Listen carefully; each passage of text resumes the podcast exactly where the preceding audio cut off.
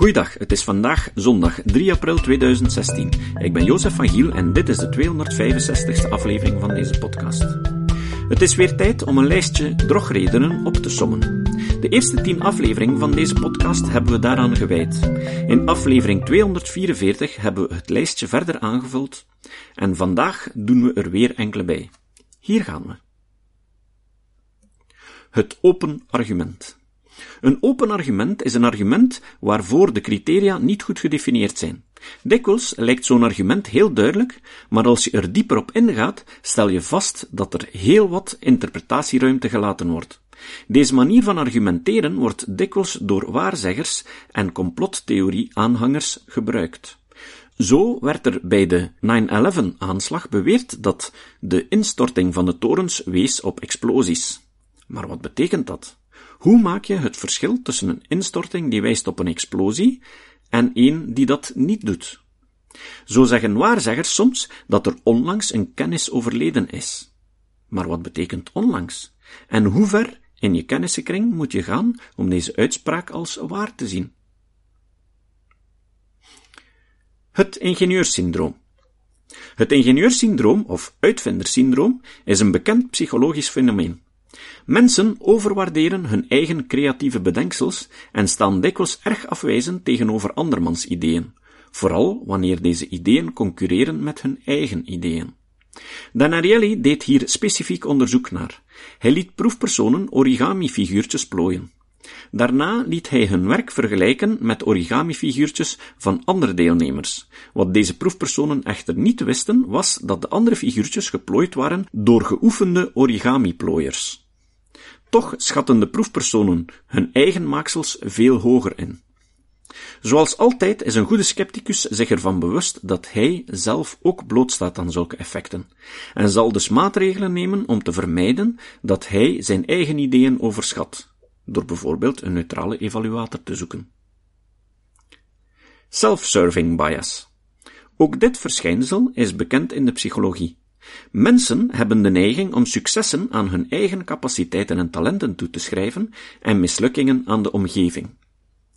Zo weet iedereen die kinderen heeft dat ze hun goede resultaten aan eigen werk en intelligentie toeschrijven, maar als het niet goed ging, dan heeft stevast de leraar smerige vragen gesteld of oneerlijk verbeterd.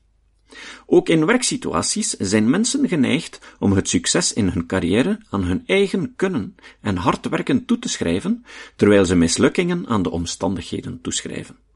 Zelfs mensen die spelen op de beurs of gokkers schrijven hun winst toe aan hun goede strategie, terwijl ze de verliezen toeschrijven aan de markt of brute pech. De fundamentele attributiefout. Erg verwant aan de self-serving bias is de fundamentele attributiefout. Eigenlijk is de self-serving bias een speciaal geval van de fundamentele attributiefout die algemeen bekend is in de psychologie. Als je aan iemand vraagt waarom ze een bepaald beroep gekozen heeft, dan zal ze bijna altijd antwoorden met een uitspraak in de trend van Ik doe het graag. Ofwel Ik werk graag met mensen. Of nog Ik ben graag bezig met het nieuwste technologisch snufje. Of Ik hou van werken in de natuur.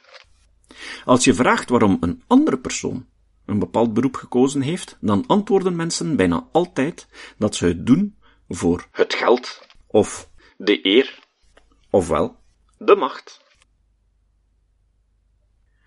Zoeklichteffect. Gelijkaardige psychologische mechanismen kunnen zich op nog een andere manier voordoen. Heb je soms ook het gevoel dat alles om jou draait? Dat is normaal. Psychologisch onderzoek toont aan dat de meeste mensen met deze illusie rondlopen. Bij gevolg schamen we ons al te snel over fouten die we maken waarvan we denken dat iedereen ons nu aan het uitlachen is. Maar in werkelijkheid heeft niemand het opgemerkt. In feite is iedereen veel meer bezig met zichzelf. Er bestaat een uitzondering op dit fenomeen. Leidinggevenden onderschatten over het algemeen hoe sterk ze door hun ondergeschikten worden gadegeslagen en het effect wordt groter met hun verantwoordelijkheid. Maar het zijn vooral hun kleine kantjes die dan in het zoeklicht staan. Tegelijkertijd hebben ze de neiging om hun eigen verwezenlijkingen te overschatten, zoals we in de volgende misvatting zullen zien. Het zelfvermeerderingseffect. Ook verwant aan deze verschijnselen is wat in de psychologie bekend staat als het zelfvermeerderingseffect.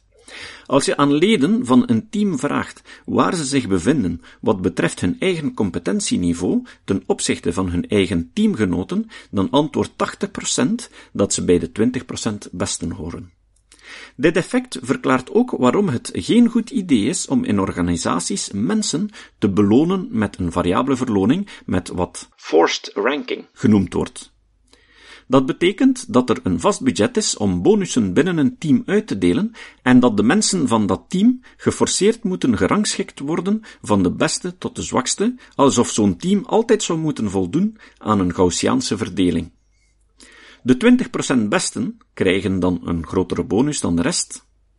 In het General Electric model van vroeger van Jack Wells was het zelfs zo dat alleen de 10% besten een bonus kregen, de volgende 80% niets en de 10% zwaksten hun ontslagbrief kregen.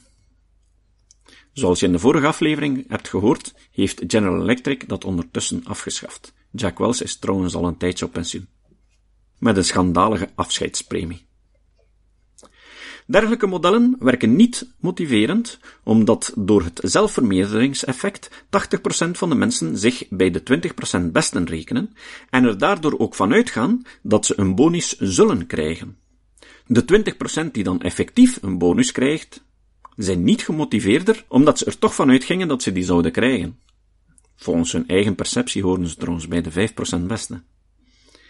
Ze vonden het normaal maar 60% van de groep heeft geen bonus gekregen, terwijl ze overtuigd waren bij de 20% besten te horen, en die zullen dus de rest van het jaar er ongemotiveerd bijlopen. In feite zijn er nog een hoop andere argumenten waarom bonussen niet werken, maar dat zou ons hier te ver leiden. Er staat echter nog een aflevering op stapel over zelfdeterminatie, waar we daar dieper op in zullen gaan. Het halo-effect dit effect komt erop neer dat men ervan uitgaat dat als iemand in iets goed is of expertise heeft, dat die dan automatisch goed is in alles wat hij zegt of doet. Typische voorbeelden zijn de vele managementboeken die de handleidingen van Steve Jobs onderzoeken.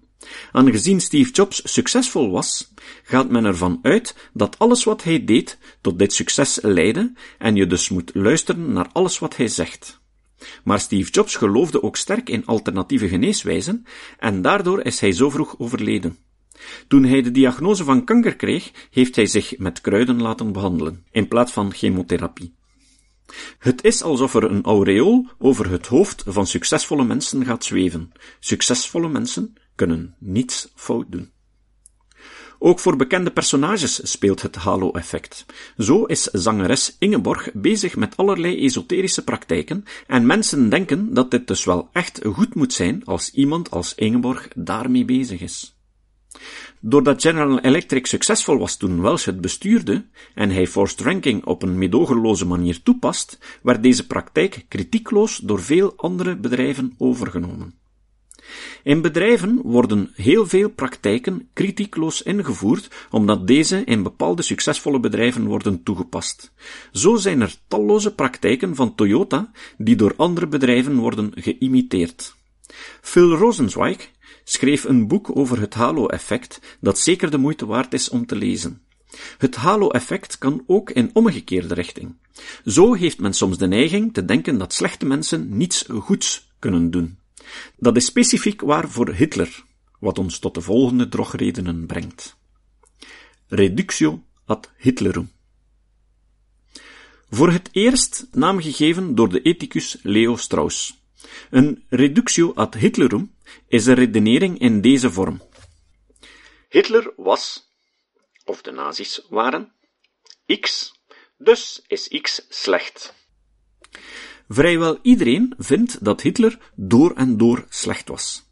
En dan zorgt het halo-effect ervoor dat men ervan uitgaat dat alles wat Hitler deed, was of vond, per definitie slecht is. Ik hou bijvoorbeeld erg van de muziek van Richard Wagner. Als ik dat vertel, dan krijg ik soms als tegenargument dat Hitler ook een Wagner-liefhebber was. Zowel Hitler als ikzelf houden ook van de muziek van Karl Orff. Maar Hitler was onder andere ook een vegetariër, hondenliefhebber, voorstander van snelwegen en de opdrachtgever aan Porsche om Volkswagen te ontwikkelen. Dit argument kan ook toegepast worden op de nazi's. De nazi's promoten een gezond leven en dat wordt soms als argument gebruikt tegen allerlei gezondheidsactiviteiten. Op dezelfde manier kan men ook een reductio ad Stalinium definiëren. De wet van Godwin. Aan de vorige drogreden wordt de wet van Godwin gekoppeld. Deze ervaringswet, genoemd naar Mike Godwin, die ze heeft bedacht, luidt Naarmate een online discussie langer wordt, nadert de kans dat er een vergelijking met Hitler of de nazi's opduikt de 100%. Godwin ergerde zich eraan dat er tijdens discussies stevast naar Hitler of de nazi's gerefereerd werd als iemand de discussie niet meer met echte argumenten kon halen. Blijkbaar is er sindsdien niet veel veranderd. De genetische drogreden. Eigenlijk is reductio ad Hitlerum een speciaal geval van de genetische drogreden. De genetische drogreden staat ook bekend als het argument van de vroegere fout. Meer algemeen, een persoon maakt een fout of is slecht en dus ga je elke conclusie die afgeleid wordt van de gegeven persoon of zaak als slecht aanduiden. Het kan ook over een persoon, een instituut of een ideologie gaan. Op die manier weigeren linkse partijen wel eens om de islam te bekritiseren, omdat extreemrechtse partijen dat doen. Groenen zijn vaak tegen gentechnologie, omdat het onder andere ontwikkeld wordt door het slechte Monsanto. Op zijn blog schreef Maarten Boudry een stukje De genetische drogreden in het kwadraat, waarin je de volgende tekst kan lezen. Weet u wie voor het eerst de link tussen tabak en kanker vaststelde? De nazi's. Ze waren de eersten in de geschiedenis om een rookverbod uit te vaardigen in de publieke ruimte. Maar de nazi's hadden gewoon gelijk. Hun Duitse fysiek was knettergek, maar hun epidemiologisch onderzoek naar longkanker was bijzonder gründlich. Ze ontdekten zelfs dat passief roken, passief rauchen, schadelijk was. Na de oorlog hekelden tabaksfirma's de campagnes tegen roken als nazi-praktijken. Maar ze bezondigden zich aan de zogenaamde genetische drogreden. Die denkfout, een late aanwinst in het arsenaal van de kritische denker, heeft met genetica niets te maken, wel met herkomst of genese. Je begaat de denkfout als je een conclusie over x trekt, louter op basis van de afkomst van x. Heb je geen idee op wie deze drogreden het gemunt heeft? Maakt niet uit. Volgens haar eigen logica is die herkomst toch irrelevant. Ze werd in 1964 bedacht door Morris R. Cohen en Ernest Nagel. De link naar het artikel vind je op de notitiepagina van deze aflevering. Immunisatiestrategie. Een immunisatiestrategie is een discussietechniek om elke vorm van kritiek op voorhand af te wimpelen. Een bekend voorbeeld heb je bij de psychoanalisten. Freud diagnosticeerde stevast elke tegenstander van zijn theorie als een leider aan één van zijn zelfbedachte ziekten. De psychoanalyse heeft een mooi lijstje van immunisatiestrategieën die je in detail kan beluisteren in het eindwerk van Maarten Boudry met als titel De naakte keizers van de psychoanalyse, de immunisatiestrategieën van een pseudowetenschap, die wij integraal hebben ingesproken en je op onze website kan downloaden. Maar ook religies zijn bedreven in deze strategie.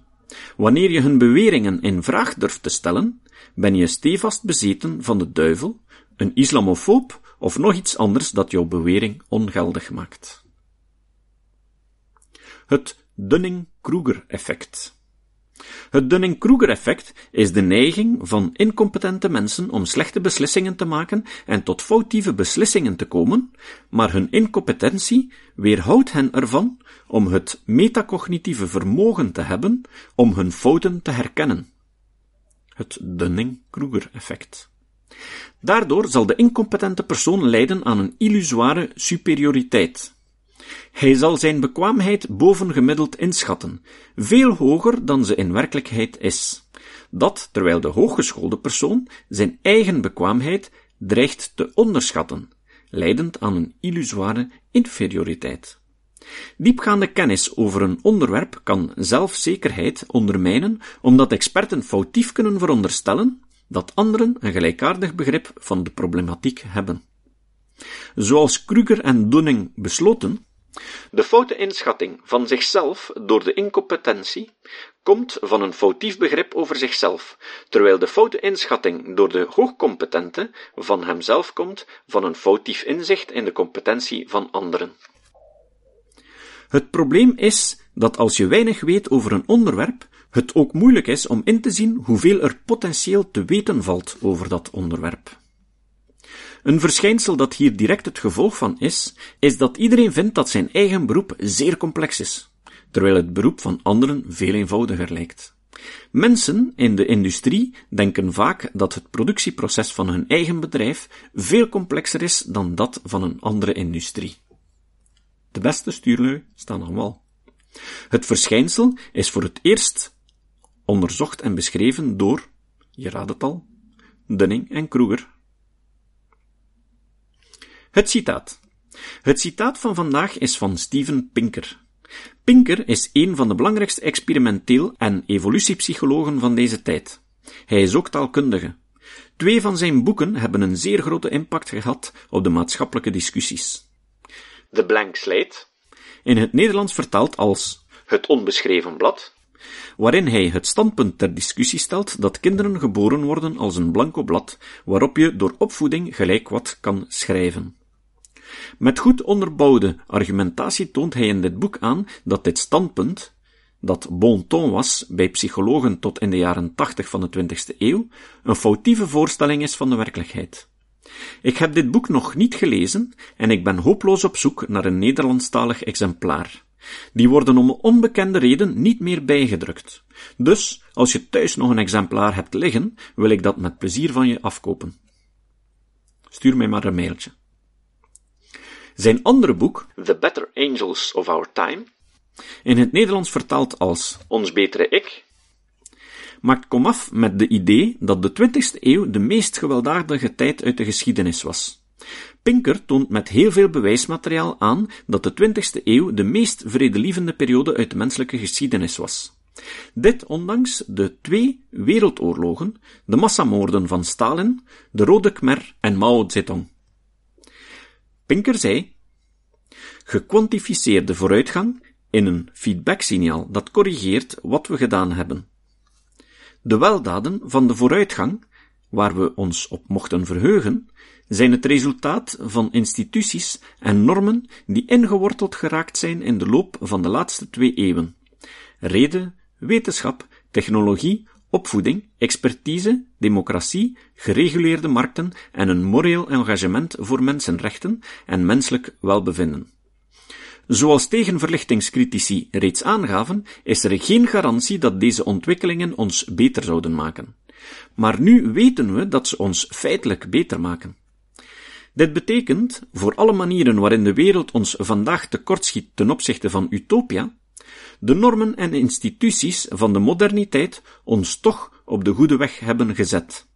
We moeten eraan denken om ze verder te verbeteren, in plaats van ze te verbranden in de overtuiging dat niets slechter zou kunnen zijn dan onze huidige decadentie, in de vage hoop dat er iets beter zou kunnen groeien uit hun as.